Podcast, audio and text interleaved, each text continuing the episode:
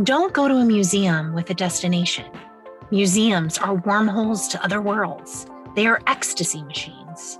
Follow your eyes wherever they lead you, and the world should begin to change for you. Jerry Saltz. I'm Blakely Thomas Aguilar, and this is Pop Culture Tech, an original podcast brought to you by VMware.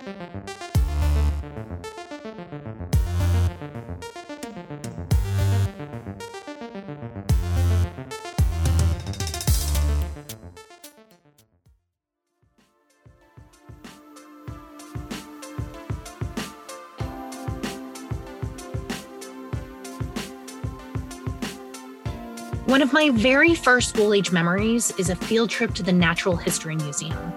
I remember walking in so tiny and being absolutely dumbstruck by the giant dinosaur skeleton filling the entire atrium. And that's when my museum obsession began. Now, every city I visit, every time family comes to town, the museum is a standard part of the itinerary. But when the pandemic hit, that all changed. No more work trips, no more vacations, no more family visits. And I miss the escapism that only art can provide, the otherworldly perspectives that transport you from this reality into somebody else's. Fortunately, we're living in an incredible era where digital technology helps us transcend the visible and journey into the virtual. Museums across the globe have rose to the challenge, enabling communities with a little escape in a time of global upheaval. One of those museums is right in my backyard. Here's Rand Suffolk, director at the High Museum of Art in Atlanta, Georgia.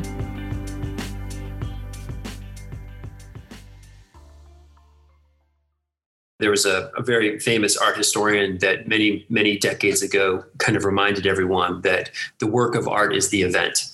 And I think that as an art institution, we have to kind of continue to focus on that. It's not only the extraordinary um, sort of immersive opportunities and experiences that institutions are able to provide that can that can move people, and as I was mentioning before, really challenge you to to leave the museum thinking about the world in a very different fashion.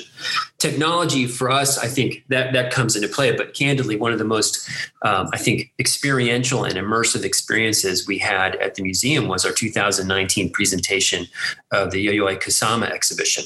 And that was a show that candidly was transformative for many people, but was based simply on, you know, mirrors um, and you know there wasn't a great deal of technology there. So there's there's opportunities I think uh, for technology to play a very important role, um, but it's not necessarily definitive in terms of transforming that experience. I think we tend to look in some respects at technology's ability uh, in kind of four key areas. I would say one is in fact that in gallery experience. It starts with the artists that choose to embrace it, but then how do we use it as a tool from a didactic standpoint to encourage people to engage more deeply with that work? Um, we also, as an institution, look at technology from the social standpoint, right? How are we pushing it on our social uh, channels? Are we engaging people more deeply with uh, building a community around the art and the institution itself? Um, there's some of the transactional logistics components, for lack of a better phrase. You know, how do we create a seamless visitor experience? So from the time you go on our website and purchase your tickets to when you get here and go through our admissions line and so forth, how are we making sure that we're making that as seamless and as easy as possible uh, for our visitors? Um, and then we do some data collection with that uh, as well. You know, we want to measure stuff, and so we do on-site surveys. We also collect on occasion some mobile phone, phone data all in an effort to make sure that we're reaching the broadest possible audience, uh, but also to make sure that we're, we're really having an impact. The pandemic forced a massive shift towards digital engagement. And as a result, institutions like the High Museum had to get digitally creative to support their communities. You really can kind of uh, draw a line between pre-COVID and post-COVID. You know, pre-COVID, as I was saying, we we used it um, technology very differently. Um, you know, everything from our in gallery experiences to kind of create a multifaceted approach and understanding of the work. Um, you know, we had a, a, print and a digital version of our quarterly magazine. Um, we have, you know, blog on Medium and so forth. Uh, but with COVID, one of the things that uh, I've mentioned before is that we realized that while our mission did not change, the way in which we did business had to change. And I think we really jumped into what I would call sort of a laboratory moment for at least the first five months uh, while we were closed. So essentially from mid March until July, um, we really went into just idea generation mode. And I have to give a ton of credit to our staff for relentlessly trying to figure out how do we move uh, what we do, as you said, as a visual art institution, which is really very much about the place and the physical attributes of the work on display. How do we effectively move that to the virtual realm? And I think we did it in, in a number of ways. We, you know, we started creating. I think we've got something like 45 or 50 uh, Zoom backgrounds uh, that highlight works of art from our collection that people can download. Uh, we made a big push uh, through our social media channels uh, to try and add programming, to try and provide inspirational distraction uh, for people and so forth, as we all collectively kind of suffered through the, the same crisis. Part of the transformation was in the way museums deliver content to its audiences. Another part is thematic delivery choosing the artists and experiences that help communities cope with and grow through such a tumultuous time. I think we moved essentially from that laboratory space to much more of an editing process. You know, of the 16 great new ideas that we developed, what were the three to five that we thought might have legs, that might continue to have a generative impact? Um, we've moved some key programs like Conversation Pieces, which is a, a 30 minute interactive uh, focus on one work of art that's really encouraged to, to, to really exist to encourage dialogue regarding that one specific work. We've developed programs like Masterworks and Mindfulness, again, to kind of give people a different space to kind of deal with their, the, the lives that we're all living right now. We've done our curatorial talks um, and, and artistic talks have moved online. So there's been a number of ways in which we've kind of moved in that direction. I think also from a very practical standpoint, you know, we're doing things that we never did before. We're now doing virtual sort of media previews of our exhibitions. Um, there are times when we're doing the installation of shows that via, you know, Zoom or FaceTime, you know, we're walking around the galleries with our iPads and, and talking to colleagues or with the artists themselves to make sure that they're comfortable with the installation and so forth. So it's been a very interesting transition during this time. And I think now we're trying to, again, figure out what is it that, that has the greatest potential for us moving forward. And we've got some additional ideas in that respect it's been a challenge. I mean, nothing is easy right now. And what I think has been important for us and a little bit of a touchstone is sort of our commitment to try and figure out how could we continue to be of service to our community. You know, how could we continue to try, even within that virtual space, to dovetail our institution's strengths with our community's needs.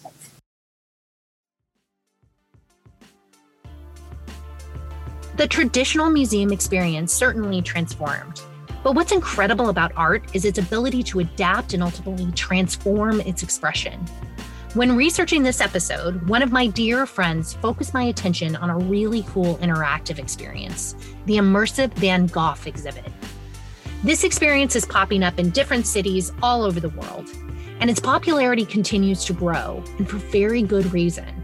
To put it simply, it enables you to be physically inside Van Gogh's paintings. The building's architecture becomes part of the painting, and you a character upon the canvas.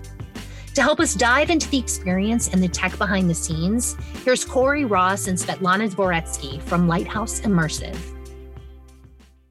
This breaks what we call in theater the fourth wall. So you're no longer the audience sitting in your chair um, in the audience and what's uh, uh, occurring is happening on stage.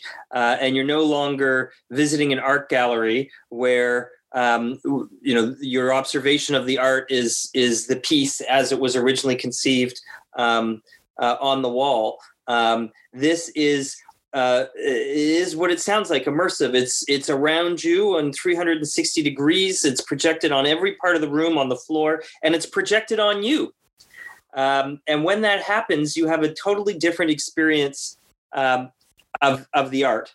Uh, and uh, and it's quite um, emotional, and it's a it's it's just a kind of a new way of looking at it. When we observe people who come to our exhibit, we see a very a, a, a, a very wide uh, range of emotions being expressed. Some people cry, some people laugh, some people dance. We see a lot of that. Um, some people just lay down on the floor and get into the meditative state. And I think this is a very interesting. Um, very interesting uh, effect that this kind of art makes on people. Like it's not, uh, it evokes particular emotions, depends on the state that you're in. And you might come back and, and feel very different, but that's just sort of reconfirms what uh, we've said before. It's get into you. And, um, and all of a sudden, a lot of people like really want to express how they feel and they, they're, they're free to do so we're working with really the pioneer in this area, a gentleman named Massimiliano Siccardi is the designer of immersive Van Gogh. And what Massimiliano does is almost to art what a DJ would do with sampling. He's going to choose bits that he thinks are important and reveal them in interesting ways and remix them with other pieces of art and and then map it to the architecture and incorporate the architecture in the building and then uh, coordinate it with music. It's it, it's it is a new piece of art. So um, it's not that you're coming and seeing art on the wall or even some effort to recreate um, what you would experience in uh, a traditional gallery.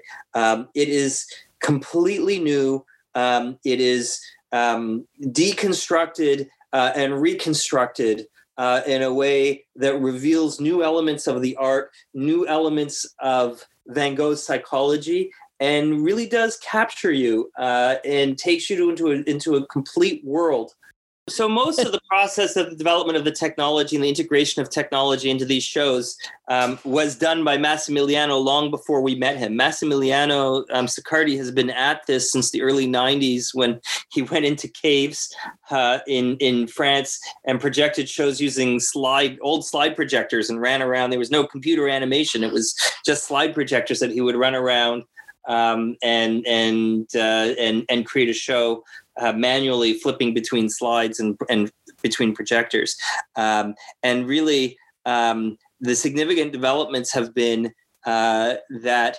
Um, uh, as computer animation has evolved over the last 30 years, uh, so has the animation of these shows. So that's a significant part of what's happening is is simply um, the, the development of computer animation and being able to render the art and change the art and get into the art and bring the art to life um, uh, through animation. Um, then uh, then the projection, of course, we're no longer using slide machines. We're using very high tech um, projectors. Um, in the case of our exhibit in Toronto, uh, it's all Panasonic um, equipment, um, and uh, and that technology includes sort of um, uh, really uh, I experience it as very much a layman because I'm not a techie. I'm a producer and I'm a, a, a person who experiences art. So um, mapping uh, pixel mapping the walls and understanding you know exactly where every every pixel on the animation is going to fall and how it's all going to work together so that you don't have something weird happening when something is projected on a column or or or some part of the architecture that will then warp it and make the image look strange. Um, but that the storytelling still works and works within the architecture of the building is the first piece. So this pixel mapping technology uh, has, has, come a long way in order to make that possible. Um, but um, the projectors themselves, we use um, uh, dozens, uh, in, in, the case of Chicago, will be hundreds of small projectors, uh, which was interesting to me because I thought that, um, you know, when, when, we got into this, I thought it would be large projectors. The important thing was how big the projector is, but actually, um, uh, the small projectors are able to focus on a smaller area of the wall and they're able to project from a tighter distance to the wall, which allows the public to approach the walls without casting shadows that would then obscure the image. To really experience the exhibition, you need to be there on site. And the pandemic, with its shelter in place and social distancing mandates, put the Toronto installation at risk before the doors even opened for the first time. Fortunately, the Lighthouse Immersive team got, well, creative.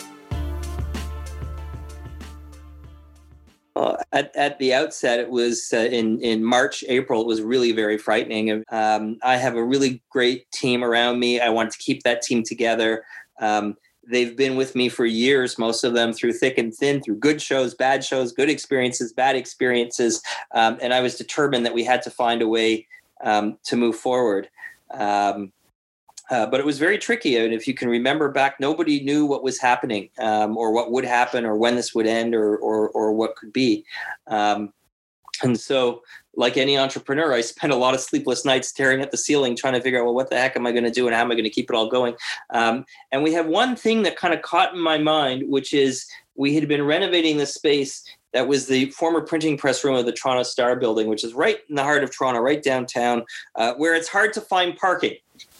And uh, before COVID, this all this renovation was going on, and I would drive down to a few times a week to see what was going on and talk with the construction workers and and and see what was doing. Um, and there was this old ramp that went up the side of the building that the Toronto Star used to have vans that would go up and fetch the newspapers. And so I would drive up this ramp and drive my car right into the construction site, right inside the building, and park and get out of my car. This was a way to avoid trying to find parking or pay for parking, really, um, when I was only going down for 10 minute meetings.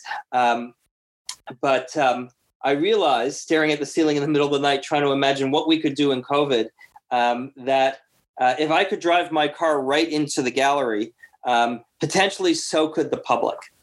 Um, and this was kind of the seed of an idea before anyone was talking about drive-in. Drive-in movies hadn't started. Nothing had started. This is April, um, and I thought, well, maybe we can do the world's first drive-in art exhibit. But as soon as we announced the drive-in, our ticket sales took off like a rocket, um, and uh, and we found that we were selling tickets for drive-in, but equally we were still selling tickets for walk-in. Um, and what eventually happened was that the government of Ontario passed a law saying that as of July 1st, walk in and drive in art exhibits, a concept that we had thought up, would be allowed. Um, and they were going to open up and allow these two types of exhibits. Uh, which gave us a problem because we only had one gallery, and I'd never imagined that we would have a public um, you know, that we'd be allowed simultaneously to have both walk-in people and drive-in people. And I didn't know what to do with the tens of thousands of people who had bought drive-in tickets and the tens of thousands of people who had bought walk-in tickets because we couldn't have them in together. Um, so we we rushed. We had two weeks before July 1st from when the government made this announcement. We uh, created a second gallery because thankfully there was enough space in the Toronto Star building, and we created two galleries, which we've creatively called Gallery One and Gallery Two. Uh, and since July 1st, we've been running Van Gogh Walk-in in Gallery One, and Van Gogh what we call Go by Car, Van Gogh Drive-in in Gallery Two, uh, and that way uh, we've managed to have 200,000 people come through the exhibit uh, all of them safely. In the walk in, we've done limited size capacity and uh, we have social distancing circles that help people stay apart um, and everyone wears a mask. Um, and uh, uh, and in the drive-in uh, people come in and stay in their cars. But so by, by offering both of these options we've had an option for people who want to have the original walk-through experience uh, and an option for people who are nervous and don't want to be um, outside of their cars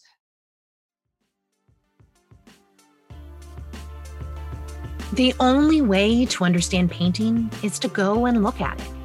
And if out of a million visitors, there is even one to whom art means something, that is enough to justify museums. Pierre Auguste Renoir.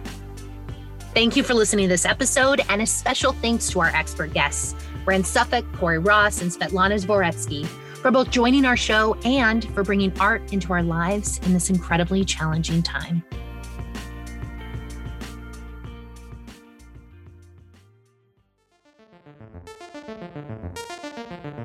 I'm Blakely Thomas Aguilar, and this is Pop Culture Tech. Our podcast is brought to you by VMware, the software that powers the world's complex digital infrastructure. Learn more at VMware.com. Have questions about today's episode or just want to talk about your favorite art experiences over the past few years? Follow me at Blakely Ags and use hashtag Pop Culture Tech. Until next time.